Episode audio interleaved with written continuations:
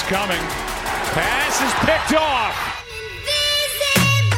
He's going to go looking again, and it's picked off by Stephon Gilmore down on the right sideline. Into the end zone, and he's picked off. Back the other way.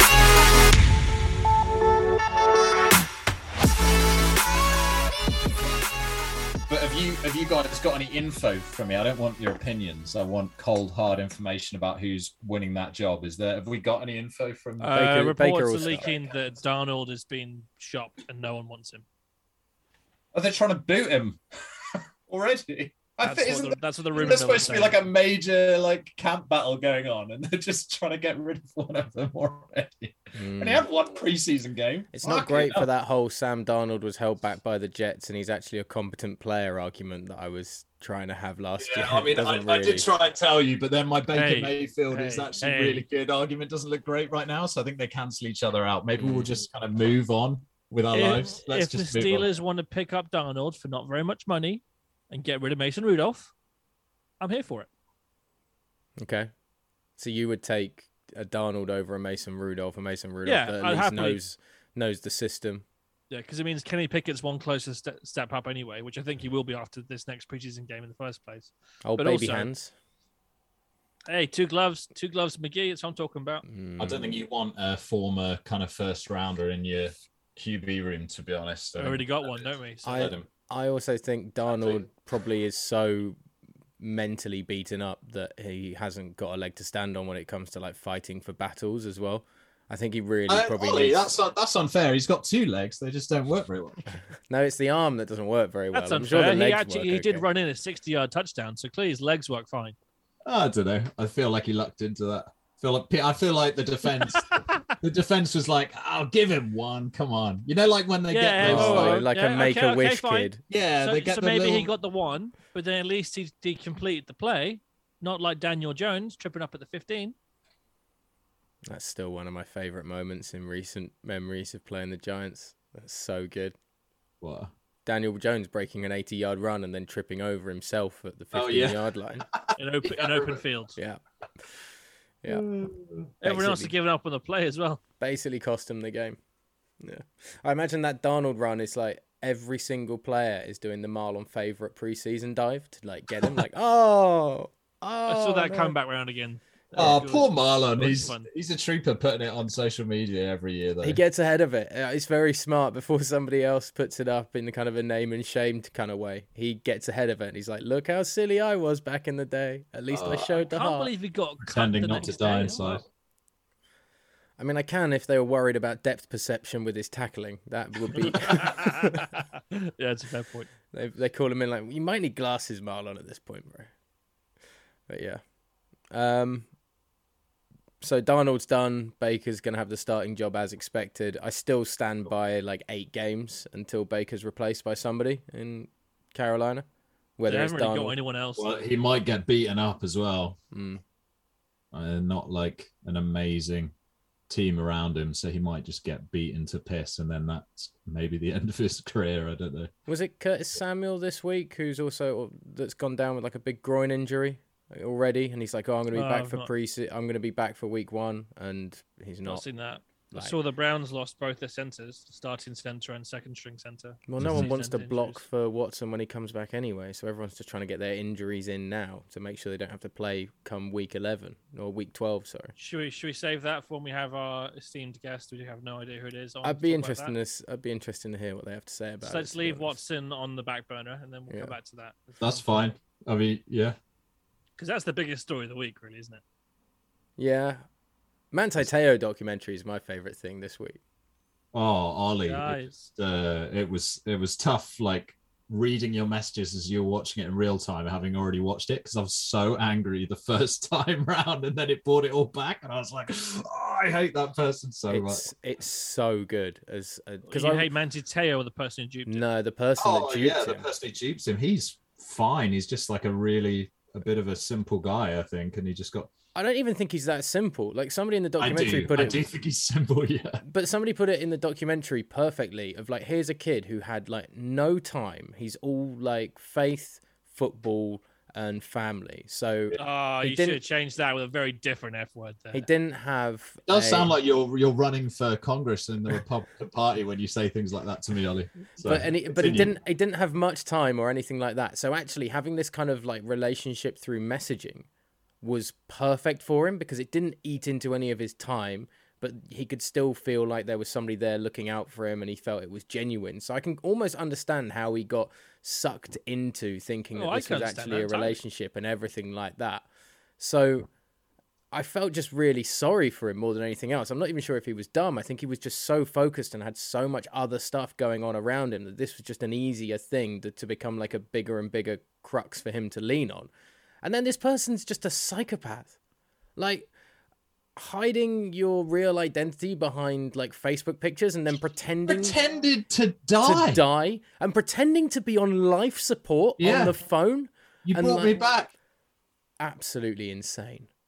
Oh. Absolutely insane. And it seems, I mean, Manti Teo at the end of that documentary is kind of saying, you know, I forgave the person that did it to me. Uh, I haven't forgiven myself yet. And that was like what he kind of alluded to was the big trouble when he was in San Diego after he got drafted, is that he had all this oh, oh, anxiety. Oh, and and my my brother's ex. what? Sorry, I think my internet broke up a little bit there. I don't, yeah, what did you say? I was trying to stop you at the point where you were saying about the whole thing. I was saying, has he did he find my brother's ex girlfriend before my brother found her? Because that sounds like her playbook. I mean, it was. It, it was very similar to what happened to your younger brother with like Yeah. this girl feigning her death and then, Pregnancy, rape, you name it. I mean, But he did it. he had met her, and like Which uh, in some ways real probably worse because it's actually a real person and he knows the real person who's pretending to be dead. nah, and but to call her dad in order to find out. Oh no, she's still alive. Five but, days but this this person jazz pretended to be dead and then pretended to have other family members that then got in contact with Manti Teo.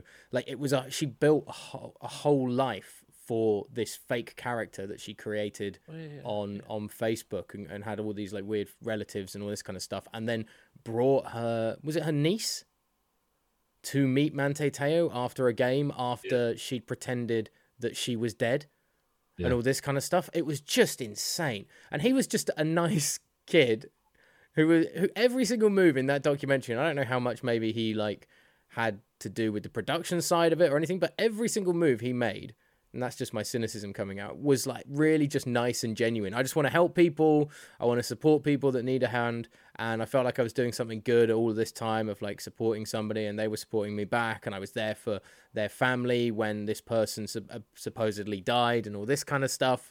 And then it just turns out to be a hoax, and it just destroys him mentally to the point that the best linebacker in college football couldn't play anymore.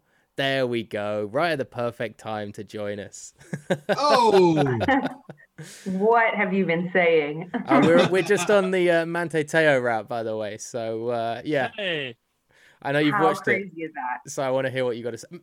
Insane, isn't it? I mean, and at first I thought so like came back, I was like, I'm gonna have a week off, I'm not gonna do anything, whatever. Started watching all these like catfish shows, and I was like, it knows, it knows that I am all on the catfish right now. And that popped up, and I was Yeah. like, what is this craziness? Like this poor human. But it just shows how awful the media is too, and how they can destroy somebody. I mean, that was the other thing that we are going to come on to. I think was the person that did the catfishing to Manti is like. I mean, that's just it's a level of of terribleness, you know, difficult to comprehend. But then the media to go on this huge like, well, obviously he made it up and he's just hiding that he's gay and like killed his draft stock and killed like his reputation and uh, Yeah. like like all of it was a massive issue. And uh, Dave, you we were chatting about it yesterday, and I think you made a very good point of it. Just shows actually how far the media has come in that I don't think those would be this kind of sort of speculative comments that would necessarily be coming out if it happened at this time. I think it would probably still knock his draft stock to some extent Yeah. because people would be like awareness and as they touched on in the documentary, his ability to lead suddenly becomes very different, especially as being considered a leader at Notre Dame. But I don't think the media would be asking a lot of those questions that they kind of were at the time. well, not only do they, I don't think that they would be their first thing would be to jump to you're a homosexual, but also I don't. I think that they would understand now that catfishing is like a, A prevalent thing, Mm. and that a lot of people have been taken in by it, and it doesn't necessarily make you. It doesn't make you a bad person because you're the victim of fraud, basically. Yeah. So, yeah, I think as well we're sad. more aware that people can have relationships online that can be real because you don't have to be physically in contact with someone to have emotional attachment. We've learned that technology pervades our life in lots of ways that we never thought it would. And so the ability to have that human connection and have it be recognized in some ways took a bit of time for that to come through, which is a shame for him because he was yeah, about ten years too early, wasn't he? I suppose. Mm. Well, that's right, Jazz. And you're, you know, as we know, you're pursuing a relationship with uh, Nellie's prison friend right now. so, um, you know, that's your pen It's a, pal. it's So a you can migraine have- patch. and you've never met him. it is. I see. How are you feeling? Is it helping? It definitely helps. Yeah, I took it off for a second to think I'll just take it off and see if it goes away, but it didn't. So I thought I'd keep it on and just look like a fool because that's fine. You own it. You're doing a great job. That's job. what I'm trying to do. No, you so don't. nice.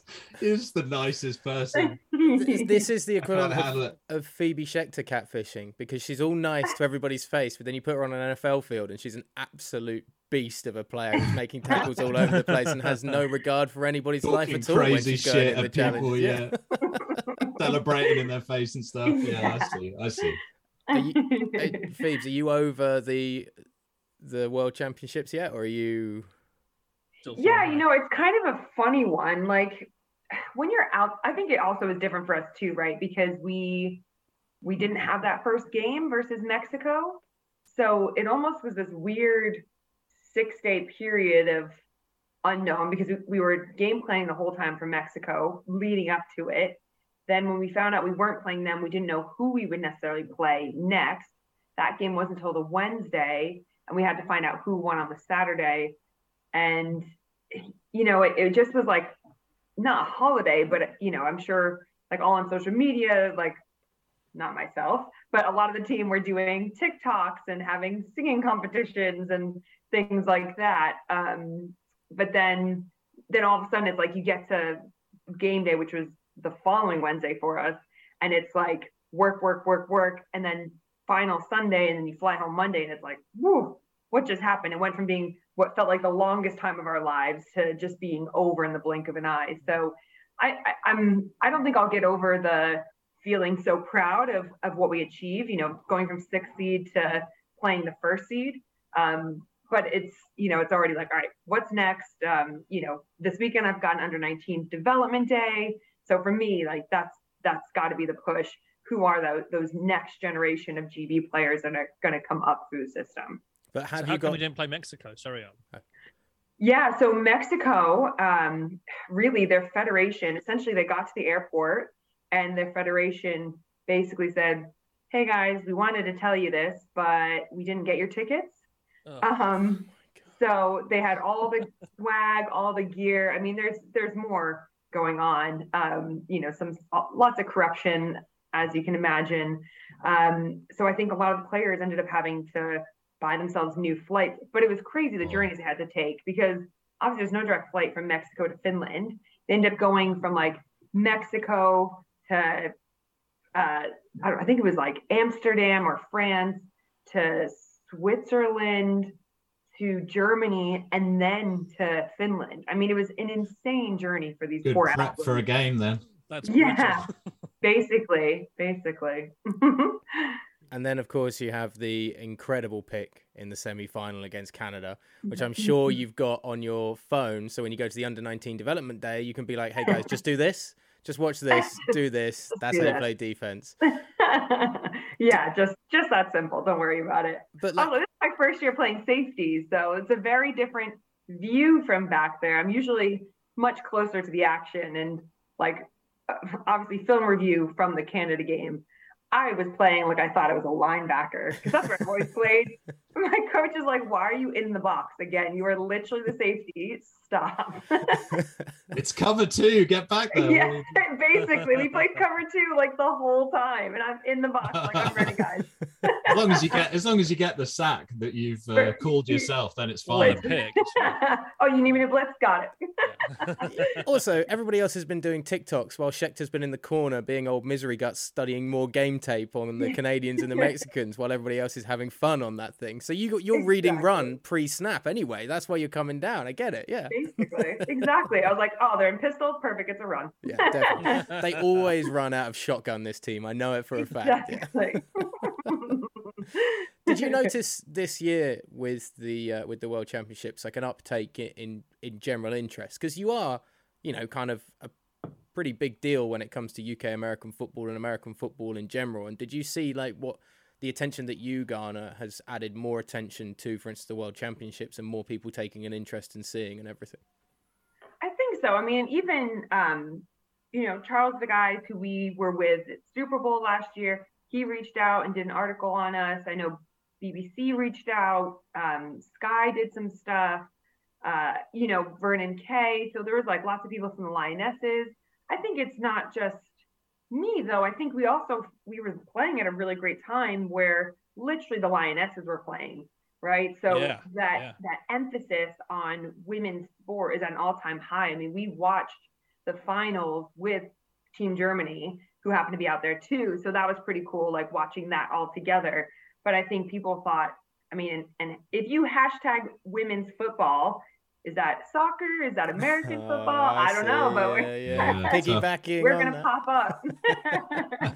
I like it. Wait, you- so you're accusing the Lionesses of piggybacking on your World Championship success, is what And you're saying? your. Yeah, thunder. oh, definitely. obviously. I think since the last time we spoke as well, Phoebe, you've uh, you've been on the ATN podcast, so I Yeah, enjoyed that you're popping up. I was like, I didn't I didn't see it on, I didn't read the thing. It's just queued up on my like um, iTunes or whatever, and uh, suddenly they're like, Phoebe Schechter's on the podcast today, joining us. I was like, wow, I know her.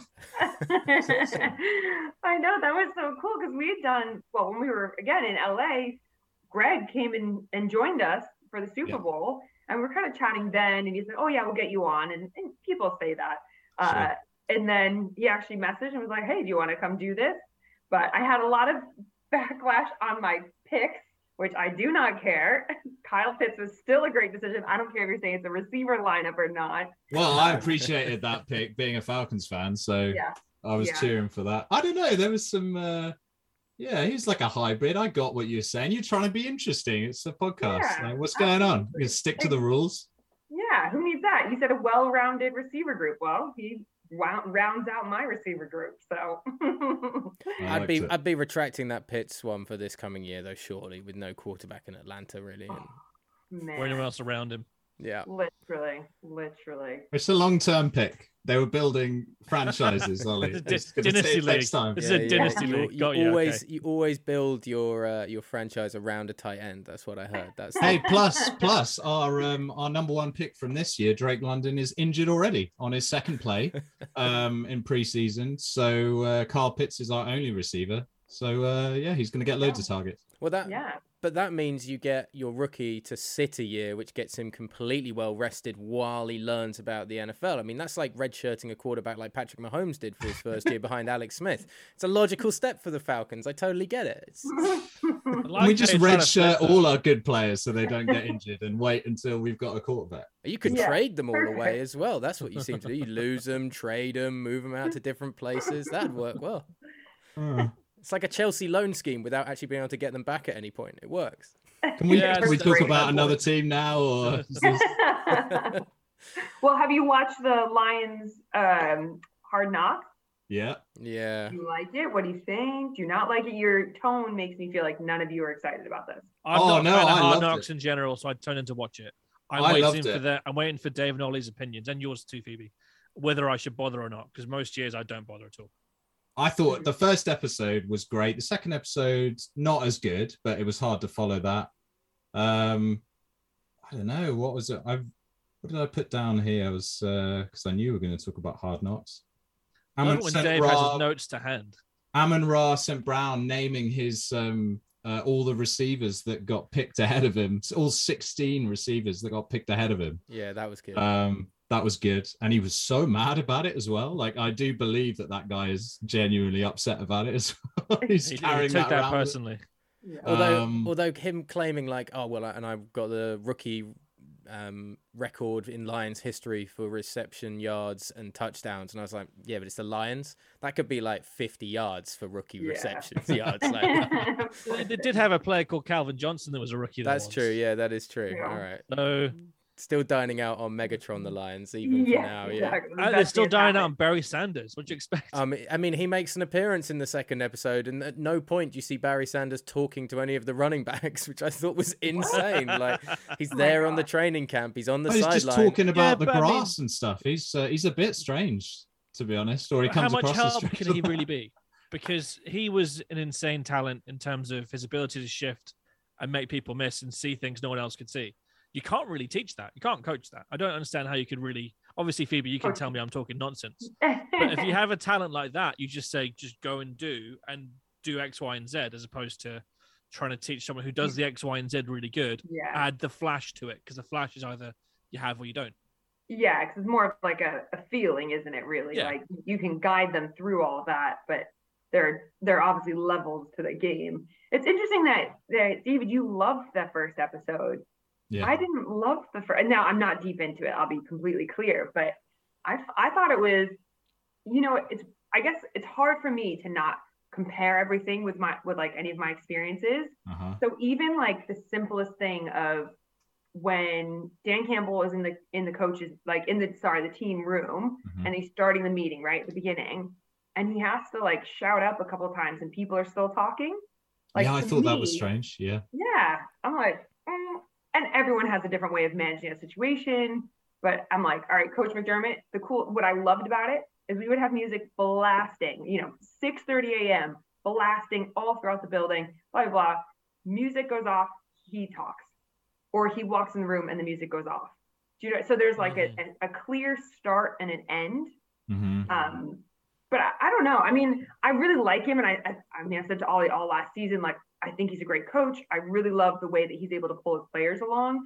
Um, but it was, I had a really, uh, you guys spoke with Kenny before. I had a really interesting conversation with him last night uh, about what do you think, and I'd love to know your opinions as well. What do you guys think about the idea of having an all ex-player staff, and you know, as opposed to like some of the other staffs which have a few ex-players sprinkled in. Yeah. What I mean, what did you guys think about that? Well, so I think with Dan Campbell, my concern with him as a head coach is that kind of get everybody hyped up. I'm an ex-player. I've been in the league for forever, and his coaches seem to be following that kind of vibe and that energy.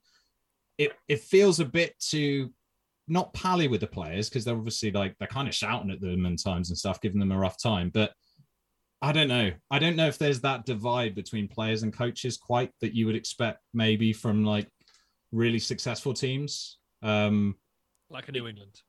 yeah, it does feel. I don't know. I could I could see there being problems. Like, is he going to be a bit too close to the players, Dan Campbell, to be able to make really tough decisions on picking the players and then throughout the season? I don't know. That I- would be my first thoughts on it. I wouldn't even worry about that sort of thing. I just think Dan Campbell comes. Everybody got into his speech last year when he was crying at the podium about how this team works and works and they don't get the respect and they don't get the wins that he feels they deserve for the work rate. And they were in- a lot of close games in the second half of last year. But then I listened to Dan Campbell give his speeches in Hard Knocks. I was like, oh, he almost cries in every speech. Like suddenly it doesn't seem that his voice seems to crack every so often and he sounds like he's really kind of and i get the emotional sing, uh, thing of like you know giving one of those sterling speeches but Yeah. for instance the jamaal williams speech in the first episode Oh yeah, that was too much for me. by No, the way, I was going to bring that up. That's in my notes uh, that on my i thought phone. that was great he gets really emotional because he's not only come from the packers where he's used to being like a winning football team Yeah, But Jamaal Williams is like such a nice, happy, lively character that you see him come out of that and actually be like, ha ha, it's all fun and games and me talking about Naruto and Japanese anime. But I want to win because I'm tired of what happened last year and it really hurt me the fact that we were such a bad football team. So I liked that you hmm. saw him coming out of what we normally expect him to be. Whereas Dan Campbell, I'm just seeing more and more of like almost crying Dan Campbell in every single speech. And I'm not sure that's a guy that I think some people would necessarily respond to if every single time it seems a bit over the top like that. Whereas Williams doing it once shows like an impassioned speech, and then yeah, maybe back. you don't know that he's just doing it once though, as well. Like because it's just the yeah, if he keeps doing it, but he's the second string running back at the end of the day in that place as well. Mm-hmm. So for him to speak up like that, he's probably not going to do it too many more times. You would have thought. Yeah. Um, I, I think that's true. Although I did, I did see people in that huddle being a little bit you can see the eyes being a bit like whoa like he's getting really intense right now yeah. like this yeah. is like we're just starting training camp dude like yeah and that's kind of my thoughts as well like i guess two ways on that is that actually almost some of it falls on deaf ears because half of those people will not be there when the real season counts yes. now that's not to say it's not important that for all those players who are working their butts off because you need that iron sharpens iron mentality but I just wonder if if it almost I, I personally felt it went on a little bit too long. Yeah. I think there were a couple times he could have ended it yep. and still had the same punchiness to it. Mm. But yeah, I did think actually, well, I knew some of these guys maybe won't care. Well, that that's it, isn't it? The kind of speech you'd expect, Phoebe, when you're like one and three and your season's already tipping a bit on its yeah. side, and you're I'm like, sure we'll see oh, that later this... on at one and three lines. well, I, I, think they'll be I think they'll be zero and four, Ollie. So don't worry about that. the the training staff that are all ex players as well. Like the first episode, the the back and forth that Deuce Staley was having with the other coach, like that kind of got really annoying after a while. I thought that was too much. Like stop focusing about your battle with the coach and start looking about mm. what's on the field. But then I when, know, I enjoyed that. But then when Staley's in the running back room in the second episode and he's like saying to Swift, why are you not putting a stiff arm out? You've got the ball in your right hand, you're going to the edge, and you've got a linebacker coming across that you're not going to outbeat for pace. You've got to put an arm out there, and maybe you actually get into the end zone on this play. And I kind of like the fact that Staley's somebody that did it at a pretty high level in mm. Philadelphia. So he knows what it takes to be a good running back, and he had a combination of, you know, maneuverability and a bit of power to his body as well and so it's kind of imparting a bit of wisdom at that point and learning lessons and kind of saying to Swift as well like if you don't play hard like this you're not going to be as good as you want to be because you have all the potential to be a great running back but we need to get you playing like that. So when the former players can impart that sort of wisdom i think it's great. I just I would say like a Belichick type character in that head coaching situation would be better if you've got a staff that's all former players, yeah. Yeah. as opposed to a constant trickle through the whole system, because you almost then potentially yeah. have like the kind of players' boardiness of a locker room between the coaches as well, which is think what comes across in that Staley and the yeah, like who's interaction. who's keeping it all together, you know, like who's the real adult in the room kind of thing. Yeah. Mm. And not all experience is good experience. If you play on a bad side or you weren't as physically gifted as a player, you might make a better coach because you understand why people will struggle. Whereas going back to the Barry Sanders point, if you had him as your running backs coach, you can't guarantee you'll get the best out of him for what he would has given because again, some of his gifts weren't exactly coachable. Yeah, uh, I do like the know. yeah, exactly. And again, it's it's one of those ones where I do think it's quite fun to see players having a much more of a, a friendly relationship with their coaches because it probably makes, makes it feel more like a family rather than having one kind of arch like nemesis at the table you don't really want to talk to but at the same time there needs to be that person who can really make sure it's all coming back to to business. Why i think the steelers do it so well with tomlin because he's very personable and gets to know the players on a very personal level but still everyone knows that he's ultimately the person in charge and they have the utmost respect for him and controls everything in his surroundings accordingly so it'll be interesting to see. I'd love it to see it working because, of course, the NFL's a copycat league, isn't it? So if this works, the Lions, and suddenly they flip a switch, maybe ex players will get all the jobs they should be uh, deserving of. Well, that's if it. How many? That's the other question too. Broadcasting is probably slightly better hours, I'd imagine, mm. and probably a lot more money if you're Tony Romo. So and Tom Brady's already Tom signed Brady. a 300 million yeah. contract. Yeah. So you know, easy life. Although you're on that sort of money with Talksport for this coming season, aren't you, for the London Games, Phoebe? So... Surely, yeah. 20 million a year, right? Shout yeah. Out yeah, we, we, need some of that Saudi money to come and sponsor the NFL on Talksport. I think I'd probably still do it then. You know, I, am I'm, I'm not really into the LIV Golf thing, but if they sponsored Talksport, Aramco did, yeah, I could live with that. Yeah, yeah, sell my soul a little bit. what was what was Sean McDermott like in those sorts of interactions with players, Phoebes? Is he a bit more because I think last time you were on and we discussed it uh, in LA about how you didn't want to obviously be like Josh, Josh when Josh Allen walked through Radio Row because you want to have that divide. But Yeah. also there are some coaches that thrive on that kind of that being a bit more of a hands-on with players and their families and kind of having that interaction. You've got the opposite of that, which was like Jon Gruden when Warren Sapp used to like not even look him in the eye in the facility and things like that. Yeah, I think Sean's got a good, healthy balance too. I mean, whenever I think of him, I always think with greatness comes great responsibility. Um, and I think there's a, I think there's an element of a lot of the head coaches that I've been around, whether it's like David Shaw at Stanford or um, Coach McDermott or any of these like amazing coaches, is they're really good at identifying what that fine line is. Kind of to David's point about being overly friendly, and Yeah. there's a there are levels to it, right? Like if you're all going out as a team, I might not join you if I'm your head coach because you need to know that we're not on the same level and I mm-hmm. need to know that there's those those boundaries up between us. So, you know, even like when we have our end of year Christmas party, Coach McDermott comes, he'll come for a couple, you know, an hour or something like that, but then he leaves, right? And I think there's there's always got to be that element of like as a head coach, you're not the same. I mean, they say in the first episode, there's 32 people, that is it, that get that responsibility. There's no way that those 32 people can be the same as everyone else, right? You have to hold yourself to a higher standard. Um, and I think that's where, you know, you have emotional IQ. You're able to know your players and know what makes them tick, but you also have a great staff in place that they're perhaps closer to the players and able to really get the most out of them. You're there to almost facilitate that. Yeah. You're the puppet master well, and the staff are the strings, right? Yeah. Yeah. That, that's a good way of describing it, really. Al- Isn't it? I mean, also, as well, like how many great coaches in the NFL at the moment or in recent years have been great players? You know, a lot of them are college players or they've been bit part players in the NFL. Like, it doesn't matter that Sean McDermott is like not a Hall of Fame player caliber No. you know it's just a di- it's a different skill set i think it can obviously it can it doesn't preclude you from being a great coach if you have been a great player but i don't know it's not i don't know if it's a coincidence you that like if- loads if- of head coaches aren't uh, great ex-players if you're a great player in the NFL, you're so locked in on your one position because you don't have to go and play anywhere else. You're probably not on special teams if you're a Hall of Famer, unless you're a Hall of Fame special teams player, of course.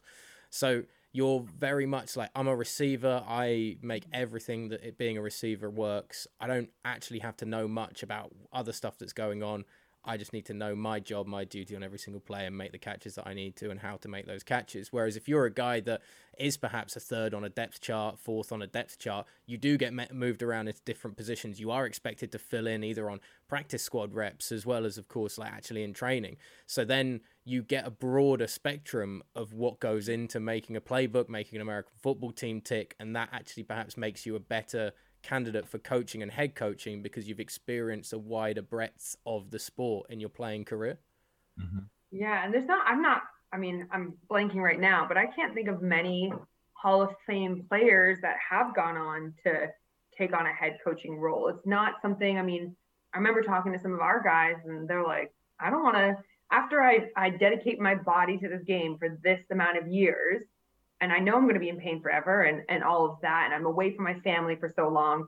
Why would I then go into an industry where I'm going to be away from my family even more? I'm going to get less sleep than ever before, and I'm actually going to get paid less than when I was a player. Yeah. So you really have to be so passionate about the game Mm. to take that next step to being a coach. Yeah. I can't. I've Good done a very quick Google search on that, and I, it's not coming up with anything Mike clear Ditka cut. would be one of them. Mike Ditka was a Hall of Fame Mm. player and Hall of Fame Yeah. coach. Yeah, Um, current ones. I mean, you've got Vrabel. well a- lot of them didn't even play in the league did they did shanahan play in the nfl did no. The thing Zac Taylor did. andy reid the, didn't The Bengals coach. i mean he looks like an offensive lineman but Mm. I don't know if that was like Andy Reid became the look of an offensive lineman while he was coaching. To be honest, like, a lot of sat down in front of the whiteboard doing some. I'm gonna say Coach Bod is very real. I'm not sure. I'm not sure there's like much call for five foot five Sean McVay in the NFL either. no. I- That's why he I became a coach. I don't know. Because Yeah. it- it- that the year that he was the high school student of the year was the same Mm. year that Calvin Johnson was beaten by him for for that thing. So that year they had McVay and Calvin Johnson, two high school athletes, the like NFL, not NFL, American football in that state, I think it was. And Oh, McVay wow. won it over Mm. Calvin Johnson. But because he was he's so short, he had to change into coaching because he didn't get the chances at college. It's the Oh, same man. same as Kellen Moore was a great sad, talent out of Boise Yeah. State, and they all said you're not tall enough to play in the NFL. So he kind of joined Dallas, but basically just was doing a coaching intern from the moment he turned up in Dallas. I think. Yeah. But, yeah. Uh, Well, it all works out for Sean anyway. Can't feel too sorry Yeah. for him. That's true. Yeah, that's true. Phoebes, can you answer a question for me, by the way, about this Uh-oh. this point of time in the season? Because I see, obviously, a lot of people are putting things like, "Oh my God, Hard Knocks is back! This is the best thing ever!" And I think, as we've discussed, like this one in particular is, it's a fine Hard Knocks. I don't think it's the most captivating yet. So I think we're all just getting that taste of American football back, and maybe we're seeing a bit of overhype about like I'm definitely coming all- up. I'm definitely a part of that. Sorry. Yeah, to- yeah, no, I, I mean, there is a look I've of judgment towards you on this. He's one, drunk though, the Kool Aid. Yeah, Carry on. but but preseason games is even more irritating to me with this sort of chat because like I personally look at preseason and think this is great for teams, for coaches, and for players on the bubble, and for fans to be like starting to overanalyze preseason, to get hyped up and excited about preseason games. It, it's nothing like an NFL game at all, in my opinion, from watching it. And like I tried to a couple of years ago start watching the preseason games. And I was like, you know what? Like wake me up when week one Not worth starts, kind of thing. Yeah, Yeah. let's do that. So Yeah. Yeah. as somebody that's been in this a bit on the sidelines for preseason, it's great for you guys, right? That's where the decision, the big decisions are getting made about the remainder of your what is now a 17 game season. We shouldn't. You're not watching preseason right now, right? No, I mean for me, it, it- it's exactly as you're saying. It gets kind of gets the rust off a little bit, um, but it's more so about those those kind of on the on the line guys. You know, if you're trying to see who are going to be your special teams core group, um, some of the players that you had a few questions about, you want to see how they do like live in contact.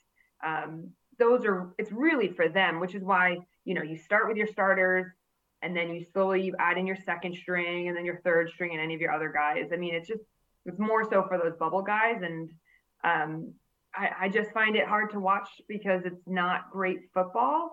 You know, people are still kind of figuring themselves out, and you know, uh, unlike in lines, for some people, it's their first time literally going live in contact. So, I mean, and gosh, not to go back to the Lions thing, but watching that the practice, the first episode, the defense were Oh. shocking. Yeah. I was like, Oh, I can't. And you're gonna play a game in a couple weeks. Missing tackles left, right, and center. but it's not even like tackles. It's it's the taking like the tracking of a ball carrier, like literally down to that. Because the tackle is like your end result, but it's all the things that you need that build up to that tackle that are mm-hmm. just not there. Like tracking at this point in your life should almost be. Uh, Second it should nature. almost yeah for sure and i get that it's like a next step up it's that elite level and people move quicker and they can shift quicker but and, and i i'm such a like a, a ranter on tackling because i think it's something that like we just don't do enough of in in american football yet we say it's so important um but yeah i just felt like I, I- and, and it applies to the preseason games right tackling is awful it doesn't really show you who you are because you're getting an arm tackle and then now your defense now your safeties are having to run halfway across the field to go finish it up and it's not really a true like identity for me Yeah. So Well, with that, well, how much tackling do you actually get done in a NFL season then? Not in terms of playing, but in terms of kind of training and practice, because of course there's only so many padded practices you get. Yeah i mean again every team is different right like for me i didn't know that the lions would do that first day of practice like that's that's a lot i mean i like they kind of threw him under the bus a little bit but i mean bills we wouldn't do any live tackling until the first preseason game Wow. so that's right. from your last game in whatever it might be Hopefully you know. February. yeah, hopefully February, now January or February, um, all the way through until because it's all padded stuff. Otherwise, you might be hitting pads. A lot of it's like two hand touch, but that doesn't teach you so much. You know, you can only do so much, um, like on air, which is not great. So, yeah, I just think there's a lot of elements that need to be added in. Like, there's ways that you can do tackling in practice that is not dangerous. Do you know what I mean? Or there's like equipment you can use that would help you. Well, they do it in rugby all the time. I've, I've always thought that they should take kind of. I don't think that Americans are going to be taking many lessons from Brits on many things, but um, I think there might be some things to learn. We've had the discussion before about why there aren't more like kickers that transition from like rugby because the kicking level in rugby is so high from different angles and incredible lengths and stuff and out the dropping out the hands as well um, with tackling as well, it does seem like you could probably learn a, a couple of things because it's it is much more on technique in rugby. You can wrap up a bigger guy from the legs and really take him down rather than just relying on the physicality. And Yeah. I guess that gets forgotten sometimes, especially as these guys probably dominate in like high school and college on their size. And then they get to the NFL and like everybody's bigger. And you can't necessarily just muscle your way through it, I guess. Yeah, I mean, there's um, so Richie Gray, who's Scottish. Uh, he's been around for quite some years. He does a lot. He's got his own tackling system Mhm. um, called like GSI tackling, uh, and we use like we use his equipment because it's just like I love it personally. And he does like weighted bags and things like that. And but I mean, it's just more so like uh, like it's really weird, right? Because you can analyze. And, and I'm not meaning to go on a, a tangent, but you can analyze. Feel analyze free. I Go. teed you Go. up for it. Yeah, Let's it's go. a it's a podcast. Tangent away. I It's know. fine. I know. I talk too much, anyways. um, you can go like O line. You can do a million different ways to put your foot, like all that footwork stuff or hand placement. Tackling, you're like, okay, dip and drive. There's no way that's all there is to tackling, right? So, like, how do we not evaluate the tackle and break it down into a way that you can actually grade and see where it's going wrong? Is it your like tracking? Is it the acceleration of your feet? Is it the actual when you make contact? Like what part of the tackle is going wrong for you? Because very few times it's just, or or most of the time people say, oh, that's a poor tackle. Well, yeah, but why was that poor? Like there's so many things that happened to get it to that point. Um, and a, a lot of it actually has to do with your eye discipline. So like Okay. I don't know, and I'm gonna totally butcher his name. Don't let me butcher his name. What is the Man City Belgium guy? Kevin De Bruyne. Kevin De Bruyne. Thank you. Look, nailed it. Did you see they did a study on him on how many times he moves his eyes within a game? No, No, I but I didn't see can that. imagine it's all the time. Yeah. So they said that one of the things that makes him an elite player, and I'll find the article, I'll send it to you. But one of the things that makes him an elite player is actually he moves his eyes like X amount of times more than the average player does, Mhm. even in the Premier League. And that's the same thing with American football. It's eye discipline. Like imagine, imagine you're a linebacker right now, and you've got like a row of trees in front of you. How do you know what you're looking for on the other side of that tree, right? Like it's like smoke and Oh, you track the triangle, you see where the guards are, where the running back is, the triangle moving right, is moving left, is coming through? Well, that sort of stuff, right? Ex- yeah, precisely. But you can say that when you're talking about it. Now you're going to tell me there's 10 people Yeah, moving in in front front of you. Is it that simple? Mm, I don't know. I think just Jazz Jazz just showed it is actually. Jazz did- Yeah, I right, the it's, it's all, it's, are it's all right, there the is. It's all there is, triangle. Yeah, yeah. the triangle is right, so you're good.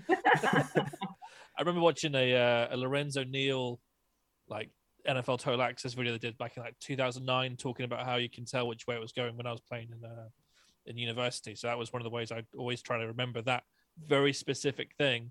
And clearly it stuck because here I am, 12 years later, still rabbiting it out. Like and you've a- got a fever as well, Jazz, and you can still remember. How about that, right? No, How about how that? great is that?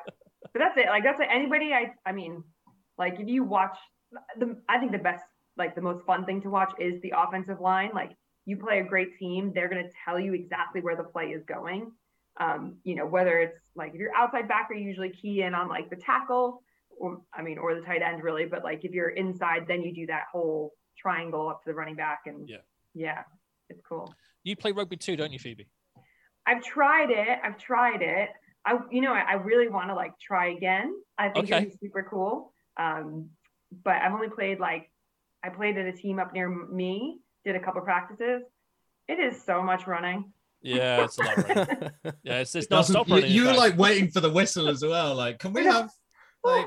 Does Is that the end of is it? Not the next play now. Like, Literally. We've got Yeah, 40 30 minutes of seconds, this. So the reason why I asked that is because what Dave said about tackling, I think actually that it's two different things. tackling in rugby is about just getting the man to the ground to allow your other teammates to come in and have an opportunity to get the ball. Mm. Whereas in American football, of course, you're stopping the play, you're trying to knock it out if you can, but fundamentally, you're trying to re- remove the momentum of the ball carrier by any means necessary. So I Yeah. think one of the reasons why NFL tackling maybe is not quite as good as it maybe should be is because again, when these kids are in college and high school, the big fast ones will just level someone at the legs or level someone in the chest. That's all they need to do Mm. because they haven't got to do full on arm tackling. Yeah. Agreed. And then how many times do you actually see that like front plane, like proper full on tackle? It's Yeah. super rare. Yeah. Like Yeah. really. I mean, rugby you might get it a bit more when you're coming out of like um ruck. I don't know if that's You're gonna right say word. Yeah, you you're gonna say good. maul I gonna you say maul, Small, transition. yeah. small works, small works. Okay. I mean, Okay, anything really works. Yeah. Breakdown. Just say the breakdown over and over again. Because you can only get tackled when you can got the ball, so you can come in out of anything and you can be Mhm. tackled, so it's fine.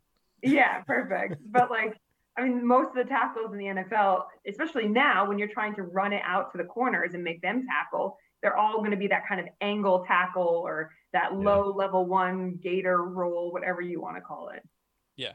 I mean, that was a big thing we learned in like the first few weeks of doing contact at university was in rugby, we're always taught whenever you're tackling someone from the side, your head goes to their backside so that if there's a knee coming up, your head's free of the knee and you have a better chance to wrap them around the side and then go down the legs and get the stop. American football, yeah, well, here's here's a helmet. Oh, it's not going to hurt when you get kneed. Your head is now the forceful implement, should we say, to prevent them from getting any further up the field. So you put it ahead of the person, and that means that you're you if say if you're um your right arm you're right-handed, it might mean your your weaker arm is more at risk of having to do more work to try and get around the player. If that makes sense. Yeah, I mean, so now you do try and teach. Um, again, that's not rugby style, but you try and go like head behind. Where Yeah. like when I first started playing, they literally were the the visual key was bite the ball. Yeah. Like, whereas now you're trying to go behind, but then that's more like, so that's why you end up with a lot of these like weird arm tackle things because Yeah. you're trying to get behind, you- you're following that near hip, but like you're actually not in a good position yet, like, or your body's not square or whatever that may be. Like, you really want to think. I've always been told, like, be a surgeon, not a butcher. So you Oh, want to be a surgeon and be super accurate with this point in your shoulder. But we get a lot of people who just come in and are like, Boom.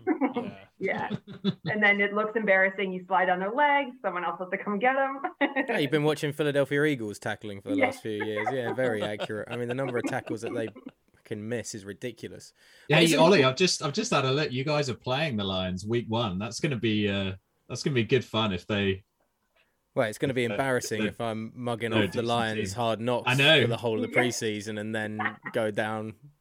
And that means we can like only lose one playing more game, and then my prediction for the Eagles' record this year is out the water. although I do feel like from memory you murdered them last year.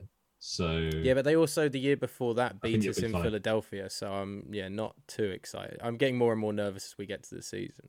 But in terms of like teaching tackling though, isn't you see as we've said kind of touched on there's so many times that you see in the NFL where tackling is just somebody's just chucking their body in the way rather than any sort of form. But if you go into camp straight away and have and almost like reteach like form tackling for the first week over and over, you can still do that kitted.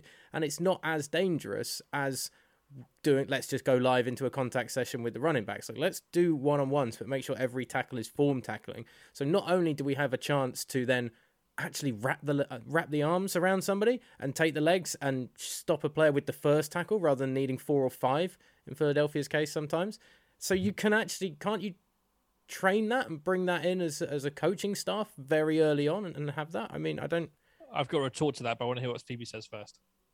Yeah, um, I mean, you can. I think people are going to be conscious of like lots of contact on their bodies. I mean, like one of my friends who was playing Buffalo is now playing the Steelers. He's like, oh man, I'm not looking forward to having to do tackling preseason when it's something he's not done for all of his years in the NFL. You know, it, it's going to change because even you know they say it in the the Detroit documentary, like this is going to be the worst that you you know, or this is the best you feel Hmm. right now because it's only going to go downhill, right? Like with all the all the knocks that you take and all of that.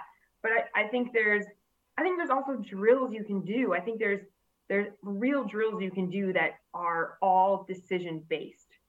And that's the biggest thing. Like, what is football? Okay, if X happens, I'm doing Y. Or I'm going here, so that means X, Y, and Z. Do you know what I mean? So, Mm. like, how can you really make players think on the fly? And I think there's a way to do that and then challenge them, put them in, you know, awkward positions. Like, we do, not to be talking about drills, but like, I love a drill where basically if I'm stood like almost like diagonally onto you, Ollie, and I've only got like my my hand on your shoulder. Now I have to find myself. I like when I say go, you're going to be the running back that's going to try and run from this awkward position. I have to be able to drop, put myself in a strong position, get my core engaged, and drive you back. Like that is being out of an uncomfortable, unfit, like out of body control to then having to be able to find myself and and that kind of like neurological testing or you know whatever the word is i can't think of right now you know things like that which are what happens in a game right? You might be Mm. super high you're getting blocked. Well the running back's here i need to be able to drop get underneath him get my shoulder in him. Like how do you create those situations more? Yeah, it's it's getting the uh, the neurons to react instinctively as much as possible. Now, I remember having a very long conversation with somebody down at the IPP um, combine in London about that. Of all of these guys are, great physical specimens, but because they haven't played American football to the same level in, in high school and college as as Americans have, how long does it take? And I think Christian React. Wade was one of the examples to to turn it into instinct as opposed to thinking because you don't have time to think ever. And and for some people, is that even possible to get the neurons firing like that rather than thinking about how you're going to react in every situation? It just takes years. It's just that learning sort of hierarchy, isn't it? To get to unconscious competence, it takes a, a hell of a long time, isn't it? Uh, my retort to what he said there, by the way, with tackling, does not it not feel a little bit like trying to teach NFL players how to suck eggs to some extent?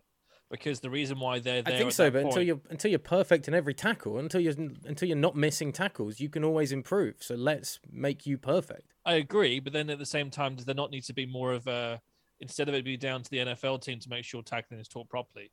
That should be done at the grassroots level because Yeah, you can yeah. have Yeah, someone come through yeah. who's got or y- y- college absolutely, but High even school. in high school and, Yeah. and and kind of pop football, they need to make sure that tackling is taught correctly. The trouble you have is the rogue coaches who put the seven year olds in the Oklahoma drill from day one, and all they're doing is just getting their heads just blasted off because the big kid Tommy in the corner is Mhm. just bigger than everyone Yeah, and yeah. dominating everyone, not learning how to do it properly.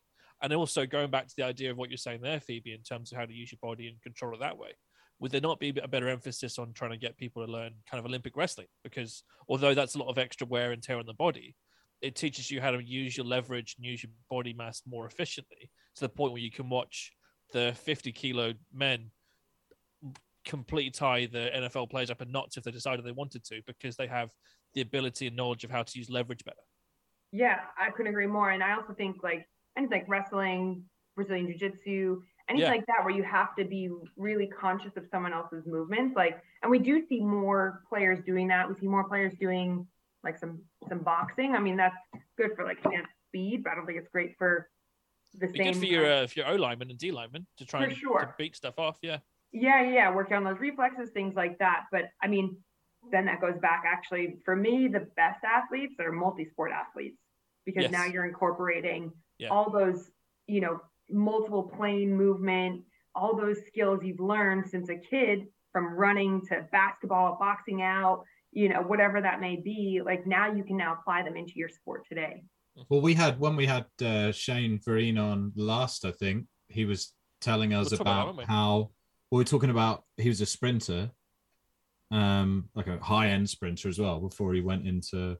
Did, was he doing it at college as well? I think Yeah, he was on he the was track at college. team at on the track team college track team. Yeah, he was like not that far below like Olympic kind of times. It was a yeah bit he, well, he was no him talk about- slouch. Mm. But yeah, he was saying how he was saying how a lot of players in the NFL don't like they never get taught how to run, like from his point of view, because he got coached doing track and doing Yeah. um, sprinting, and he was like, you can look at people's styles of running, their gait or whatever, and um, you can just see they didn't get taught how to run, even though they might be able to run really fast. Um, I that they that could applies lot to everyone, by the way. Oh, Many yeah. people do not get taught how to run. Oh yeah. Oh, it's Yeah, yeah. I, I know that I look I stupid when I run. I went for a. You're already went for a going red, less- David. I went for a lesson once with a sprint coach in between summers at unis of summer. Um, summers of uni, there you go. And there was two guys there. The one guy first contacted and the guy actually did the session with me. I did like a just said just run have a warm up around the track. And I came back round and the guy said, "Is that how you run?" I was like, "Yeah." Uh, He, he obviously used some choice language and told me that maybe I needed to have a long hard look at myself because my my gait and my running was so abysmal. Were you running like Phoebe in Friends when I she- was running like I normally run. I Okay. thought I'm doing this pretty well. Turns out not very well at all. And then going through the drills to try and understand how it all works more biomechanically, I was like, well, why don't we get taught this? Because this, although some people has it comes to them second nature, fine. This is a very impl- important skill to be able to do, not just in terms of being able to run faster, but also to make sure you stay injury free. Exactly. I mean, think of like the amount of people that I mean, I love watching people run, like especially driving down the street, like how different everyone is. But you can see where their imbalances are. You know, you get the people with like the knees in when they run, or like the one-sided like limps or their shoulder. You know, it's like How have you seen me run? Wait, All what is them. this? What is this, Phoebe? You're like some hunchbacks running down your home. That is. There's some weird people Are around you you. sure you weren't close to Notre Dame when that happened? I think you this might have a load of like crack addicts just roaming around your street. This is why you're moving, isn't it? You're tired of This is seeing it. all these crazy people running in This weird and different it. ways. Yeah. Oh, where are you moving to? I'm gonna come down to London, like, Oh, but lovely. Oh, London Tan. I I am so sad. Yeah, I well, you love- leave the. Well, you're in the northwest now, aren't you? Yeah, I love Yeah. living up in Manchester, and I'll like I'll keep my place. I just with work, like it makes more sense. And really, the only thing that annoys me is the ultra low emission zone. Mm. Yeah. That kills me because I have a diesel car, so it takes all my money. What are I you mean, driving? Like the- a Humvee or something? Surely the the diesel cars have like a some of them are super low About- emission and What about stuff. that Uh, twenty the- million Sky Sports money? Can I get a Tesla for God's sake? What's Yeah. going on? Oh, why? Are Why, gonna why are you driving your own car? You made it now. You should be getting chauffeured. Yeah, Yeah, yeah. Get someone else to drive your Tesla. Aren't Sky it's sending the chauffeur Uber. around You can for try you? that. The diesel Tesla. Yeah, yeah. Talksport will send you a Boris bike, I think, that you could use to get around the place. So that'll work. Yeah. Yeah. Yeah, Exactly. I hear you're gonna help me get my new apartment there, David.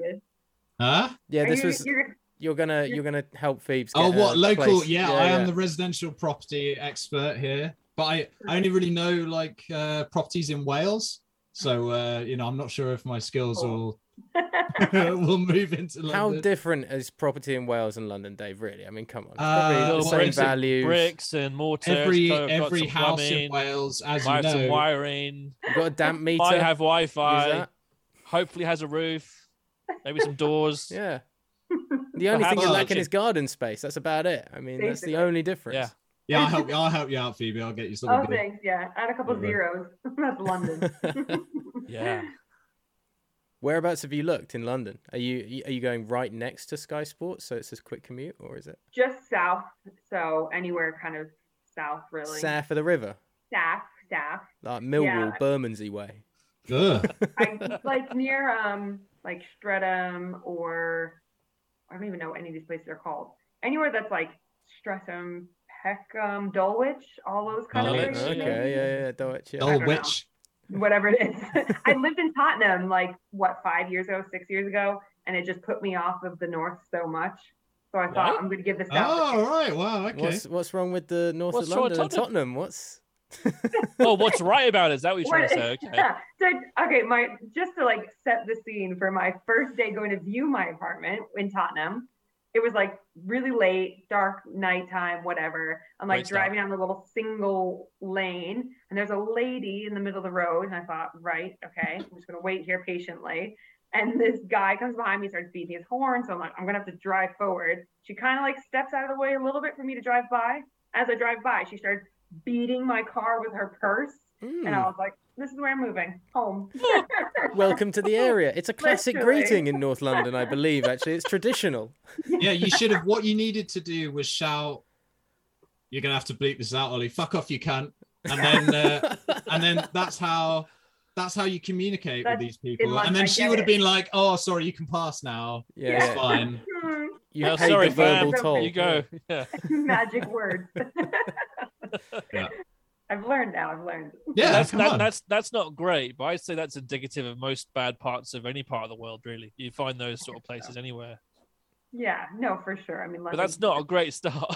It wasn't a great start. No. Good story though. I think like you're going to find some ruffians in South London as well. To be honest, I don't want to let you down, but No, no, no. I'm looking forward to it. I've got I'll have stories for next time. It'll Yeah. be great. As long as you Stab could Proof be like Fest. yeah healthy and not damaged in any way when you tell these stories, that's all we need. Although uh, Perfect. woe betide the idiot that tries to mess with Phoebe Schechter on a dark night in London. yeah, I was going to say she might look nice, but she will mess you up. They're going to be Exactly. hit with South perfect London. tackling form into the pavement. Literally. Be on the highlights from CCTV. Yeah, and then she'll coach you through how she fucked you up. yeah, yeah. Yeah. Okay, yeah. So yeah, this is how we break the game film now. Now, if you Yeah. really wanted to get me off you, what you should have done is you stuck the arm out as I was diving towards you off the ground, and then you you would had a better chance. But you know, you'll learn next time. You'll come back better and stronger. Give it 110. percent Oh, boy. I love this has become the tackling podcast. This is great. I know. I'm This is wonderful. I, lo- I love it. I love it. It's great.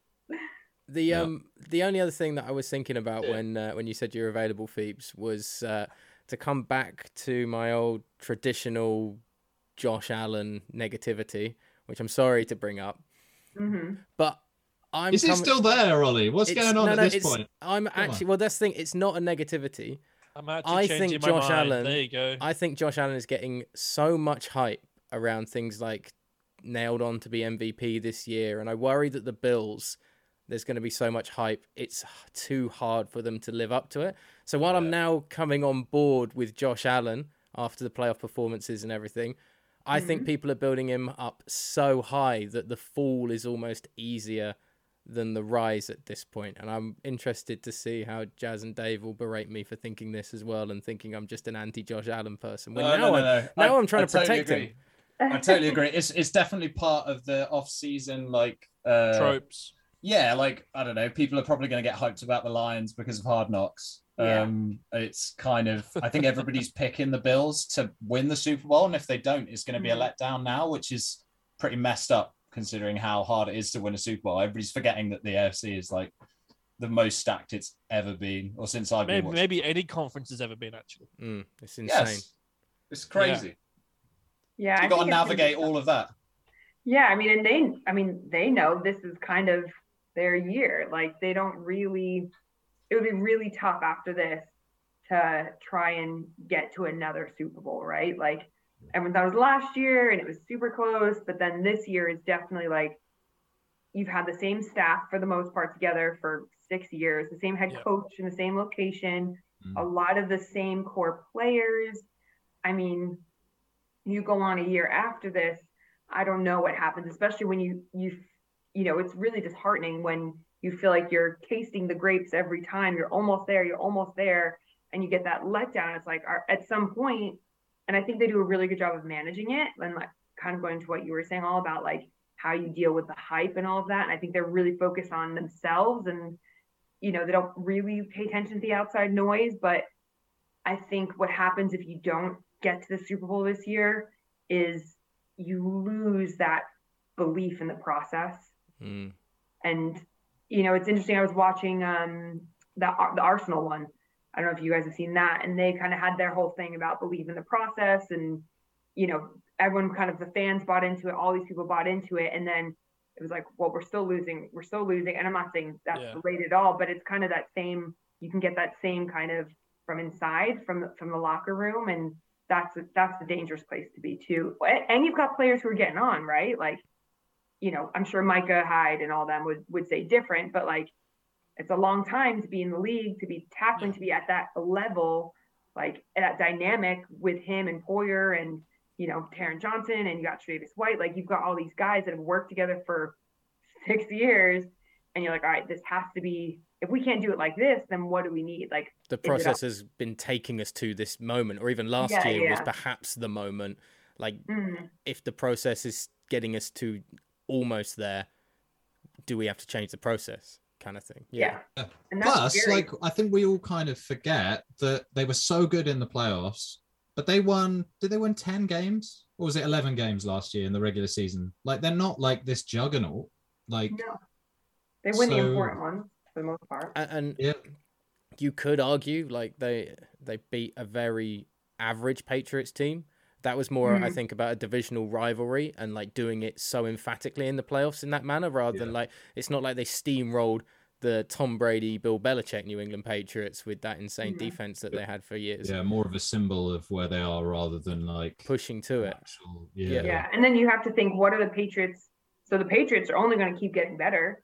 What they're going to be better this year by far than they were. I mean, Mac Jones is is great, like, and he's they're taking their time with him. So what happens next year, like next season, 2023 or whatever year, Yeah. like where the Patriots might be not saying it full swing, but like that adds a whole nother element into it, which is why this feels like Yeah. such a sweet window for the Bills. And you well. got Miami that have brought in a new coach that's hopefully going to improve their running game, Yeah. and then they've invested heavily in the Yeah, receiver they need core. a quarterback though that can throw the ball. More I know, than but I'm just I'm just saying if you can take the pressure off by having an even adequate run mm. game in Miami, that's a better Miami side than know, we've they've had got in great- previous great years. and there's receiving a- team as well. build that, that- that defense will regress because Brian Flores isn't there as well. There's lots of things to go in Miami.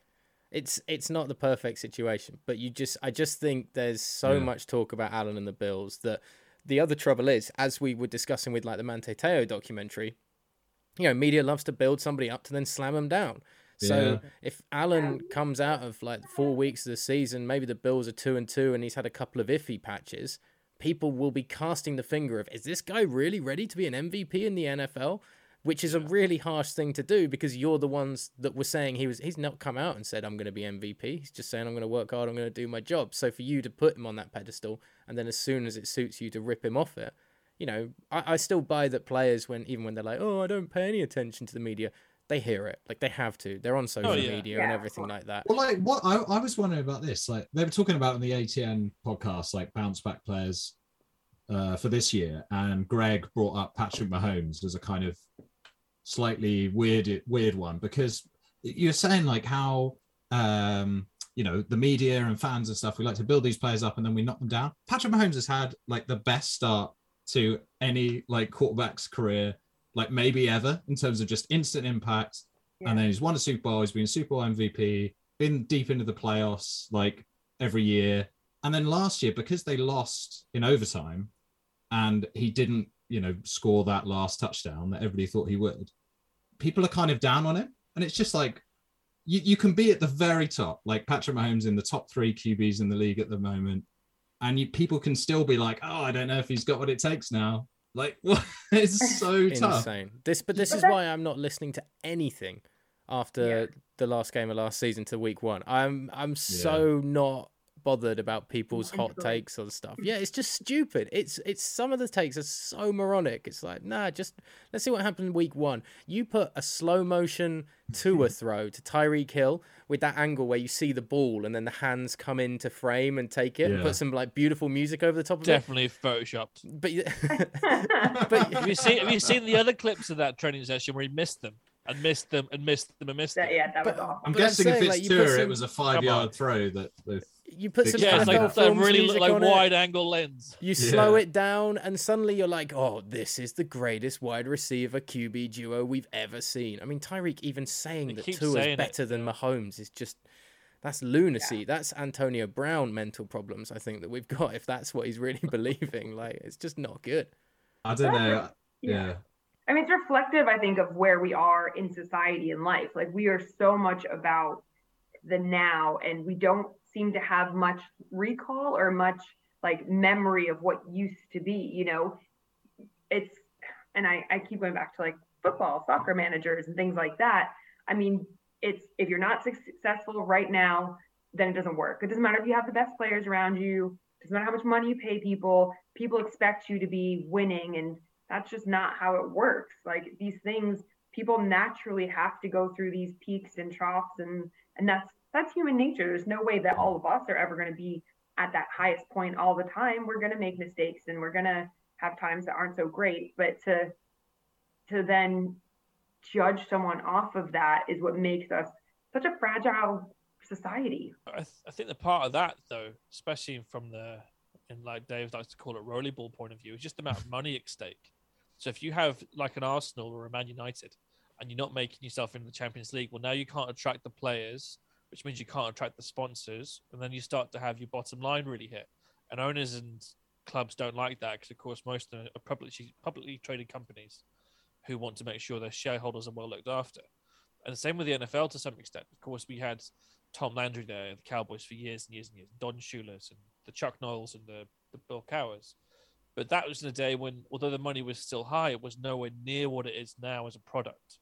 And if you have an NFL team like the Cowboys, as an example, who really capitalized on the 90s to make their brand as big as it was, all the teams now will try and do a similar thing. But if they haven't got a winning program, it's harder to do that. That's why Brady's jerseys fly off the shelves for New England because of how successful they've been, and why you go to a, a, a Wembley game, you see lots of those jerseys around because people tend to be attracted to the winning teams when they start to get into a sport. And if you can get them in at that stage, well, hopefully convert them into a lifelong fan and have a stream of revenue from them going forwards.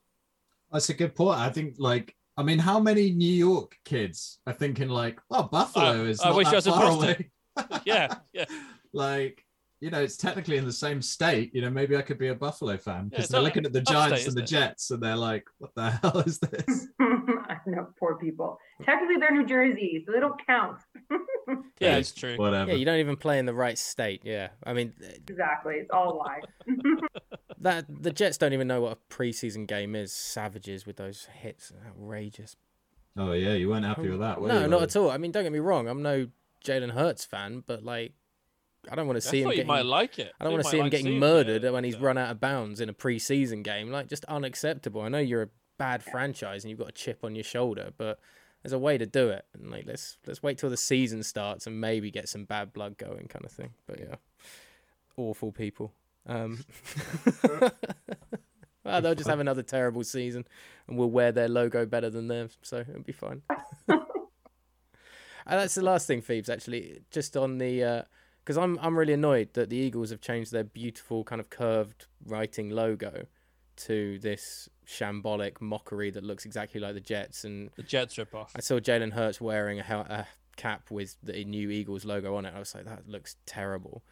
Are you worried that the Bills will go through a similar thing? Because like, there's been a couple of color changes with the jerseys away from like the Jim Kelly traditional era, and obviously the helmet isn't the red helmet anymore and stuff like that. But the There will be a logo, this year, aside from the one where it was a proper big bison, and then they added the kind of blue streak through the bison on the on the helmets, it stayed kind of traditional, and the whole franchise has still got that old school rugged feel with Orchard or New Era Park or whichever name we're calling it now. It's like a great old ground.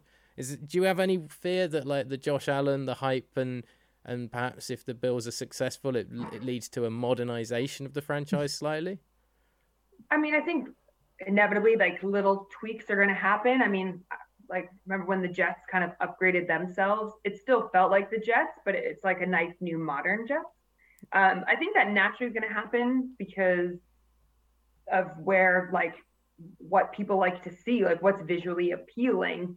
Um, but like you're saying, Buffalo is so ingrained in tradition and their history. And to be honest, like the people of Buffalo, like Buffalo fans, are very much so of that kind of era and like who Buffalo are now and like their all their you know logos and whatnot is very reflective, I think, of the people. Whereas if you're like, okay, the, the Jets or Eagles, you're in like a major city. Like in Buffalo, you're literally Orchard Park is just a kind of suburb essentially. It's not like the big, bright, flashy lights, which is the same with like Green Bay. Mm. I don't think Green Bay is ever going to lose. They might modernize it a little bit, but I don't think they're ever going to lose that traditional Green Bay look and feel. And I think that's a big part of it. You have to look at one of these logos and be like, does this represent what our values are? Does this represent who we traditionally are? And I think, you know, if Buffalo go ahead and they're able to build that new stadium, even that I think is going to maintain a ruggedness to it whilst being modern and beautiful, I'm sure. But like, there's still that we're going to have it be outside. You're still going to have to come play us outside, even though it's a new stadium. So I don't see how their logo doesn't reflect that too. I've just never, I've not seen a change since like the late '90s, early 2000s of any NFL team, whether it's like uniforms or logos or anything, that has looked better than what they had previously. Like the Jets jerseys don't Tampa look Bay as good as Buccaneers. the Testaverde. The the From Bucks, that horrible orange. yeah, to to, the what they have plain now. red, yeah, but that That's was, a lot better, Ollie. That was late '90s, early 2000s. So I'm saying Oh, since oh, then, yeah, okay, come on, okay, come okay. on. Oh. Yeah, they moved away from the awful eighties and and brought in this kind of like slightly more modern 90s 2000s look. And everybody has looked better then than they do when they change it. Like the jags change their uniform every 5 years every 3 years and it's always terrible. And it always makes me think that if you're changing things like branding you're worrying too much about off the field and not enough about what you're producing on the field.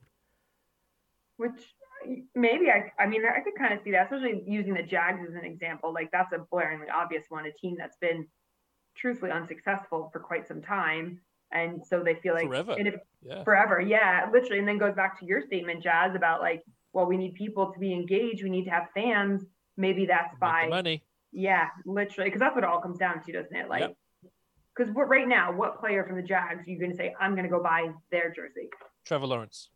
That's literally it. So Mm. you're relying on like your I'll franchise. Yeah, Josh Allen. Yeah, but like, you Sorry, know, I'm just playing devil's advocate. You're completely no, right. no. I wouldn't want to have any of the judges at all. Yeah, like, and if you're talking about Buffalo, you'd still get like Stefon Diggs. You know, Yeah. you still have a, at least it's more than one guy that you're thinking. You get okay. a Von Miller jersey. You can get a sure. Trey Edmunds Uh, jersey. can, you get a Matt can we Milano start calling jersey. Stefon Diggs the Messiah, by the way? Because did you see the footage of him coming off the field and people were just throwing apparel at him to sign? It was like they were chucking like the palms down in front of Jesus or whatever on Palm Sunday. Literally, he was walking off the field and just jersey after jersey's just getting thrown at his feet. It was really weird. And he was looking up like, Oh dear. do I, s- I'll sign it. And then he'd just throw it on the floor for like security to then hand Can you back imagine up and if stuff. uh, if that's how he went, just suffocated under a Oh my thousand jerseys thrown at him, and the, the, the, his own fans just ruined the team. Some overzealous Bills fan throws a helmet and gives him a concussion out week one of the season. Is Miles To be honest, Garrett a Bills fan?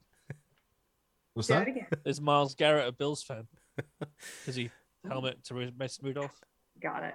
On. The best Nailed it. jokes are the ones you have to remind everyone about, aren't they? yeah, Sorry. I was Yeah. thinking that. That's all right. I was pretty slow there. Last Sorry. last one quickly then, seeing as you mentioned the Browns. It's back.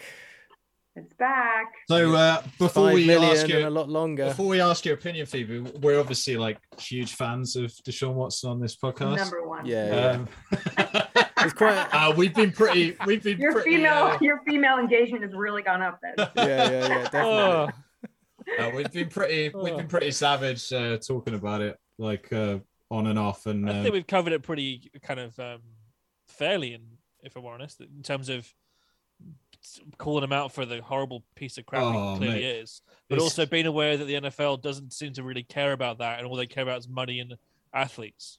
So it's we've unbelievable, yeah. Just how complicit everybody seems in it. All these NFL insiders, like just retweeting his agent's statements and stuff, and oh, just I'm it's sick just a of the car thing. crash, though, isn't it? Oh, he's really he's really sorry for what he did.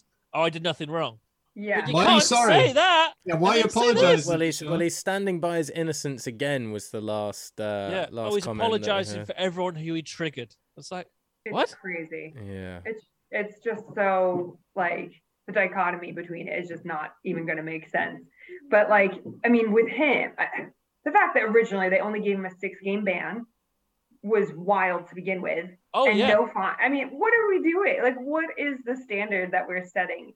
And then I think they obviously realized that they cannot get away with that, and you have to be able to punish him more. But even then, that's not even. enough. Yeah. Yeah, I mean, the judge said it was egregious. He was a predator, and he acted with intent.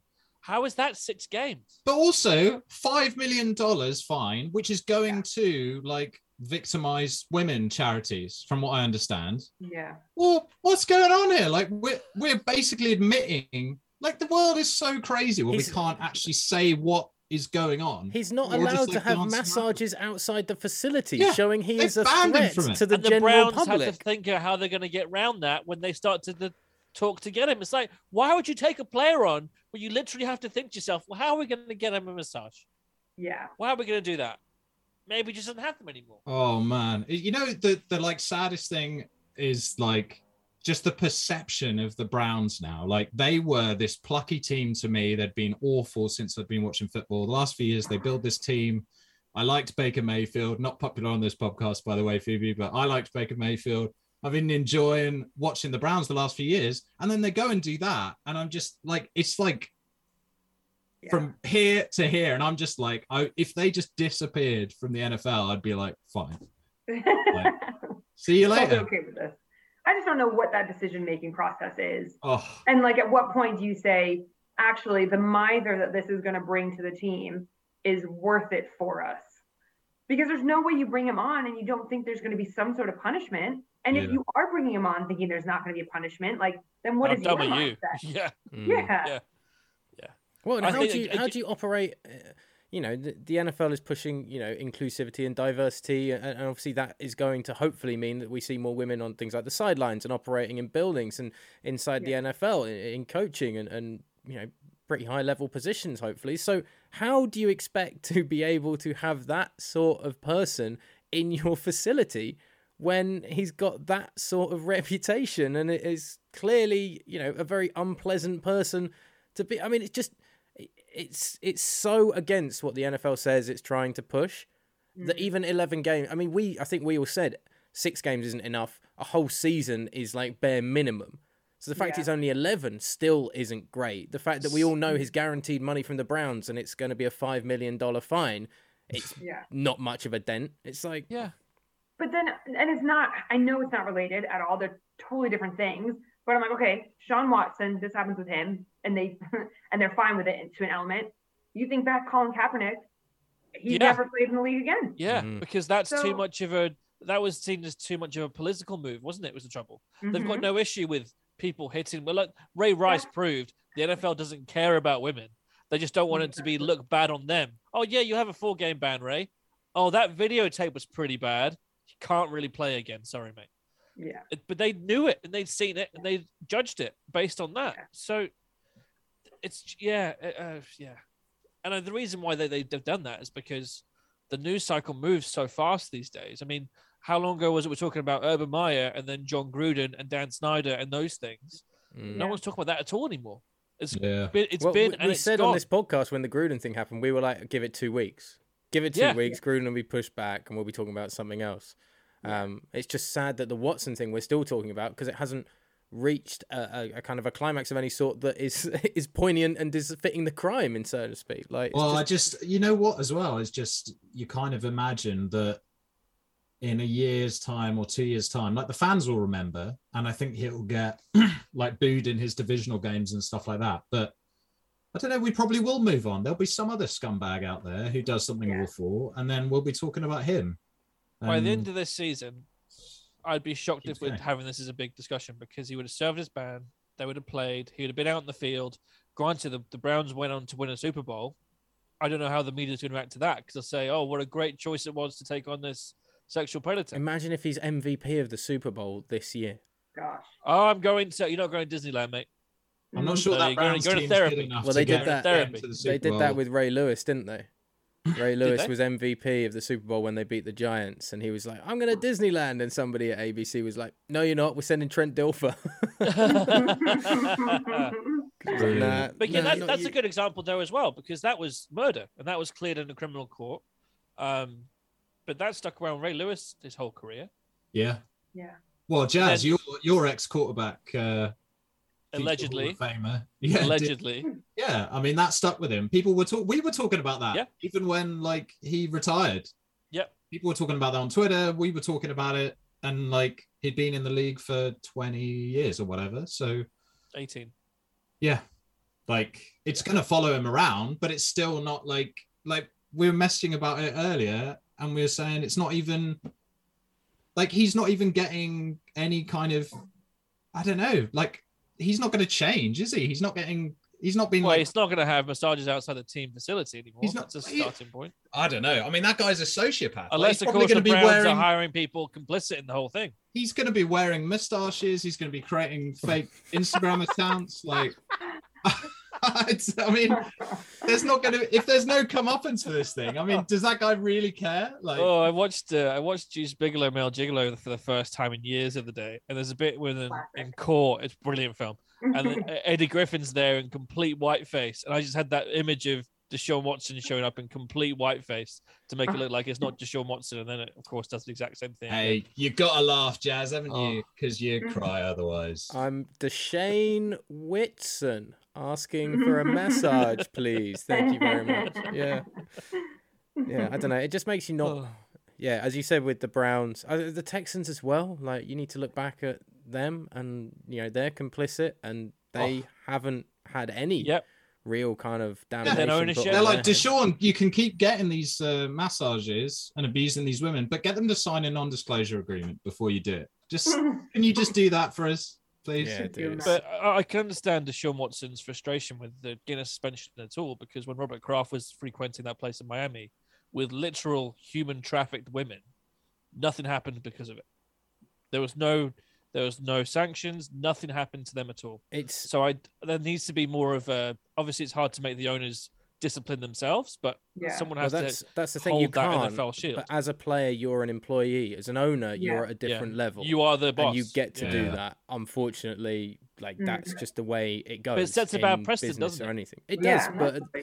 but at the same time, you have you know, I had a discussion with somebody about you know they say when you're a member of our team, you are always representing the team wherever and whatever you do, and the same Mm. is with the NFL in general. When you're a player, when you're a part of the NFL, you are always constantly representing the brand that is the NFL the shield. Yeah. because you're an employee of it. When you're an owner of it, it's a very different scenario. And Well, you're it's your necess- shield now. well, yeah, I this is my shield. Do as I say, not as I do, kind Yeah. of attitude. Whereas if you're an employee, you have to live up to those high standards of what's expected to you, for you, both in your personal life and as a player on a football field. And Yeah. Watson hasn't done that, which is why if the NFL did go down that route, if the NFLPA went down that route of pointing a finger at Robert Kraft, I don't think they'd have a leg to stand on on that point. No.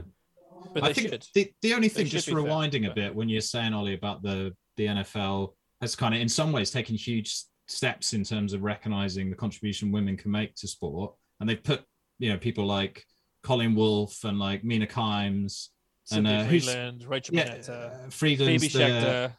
Phoebe Schechter, exactly. So, I mean, I do think that's a slight thing here. I think the fact that there are more women in high positions within NFL media has kept this more alive than it would have done like 10 Yeah. years ago. Yeah. Because they've been rampant on Twitter, like calling him out, calling out the NFL and holding them to account. So I that's just a slight change. It doesn't make you like more hopeful, maybe, but like I don't know. I don't know. I'm It's babbling. something at least. but It's something. it- It's it- not, Yeah. it it's not seems just like brushed it's- under the carpet. yeah, Yeah. it feels like it, Yeah. it would have been like that 10, 20 years ago if it was just male commentators, that it wouldn't have been as much of a fuss made, you know. I don't know. Yeah. Agreed. And it's also in some ways, if it's like Big Ben's one or two, it's different to. Not that it's different or make it any better, but if you have 30 women coming out saying the exact same story, Yeah. that smoke without fire really rings true massively at that point. Yeah. Yeah, it's a 'Cause sodding It's not like, not like they've all point. all thought to themselves, let's all have a, a phone around and see who else has seen and let's all make our stories the same. That's different people, some of which haven't even come out publicly and said it. Yeah. But that, yeah, the whole thing just stinks. All right, Schechter, we are going to wrap this up because we've kept you for way too long.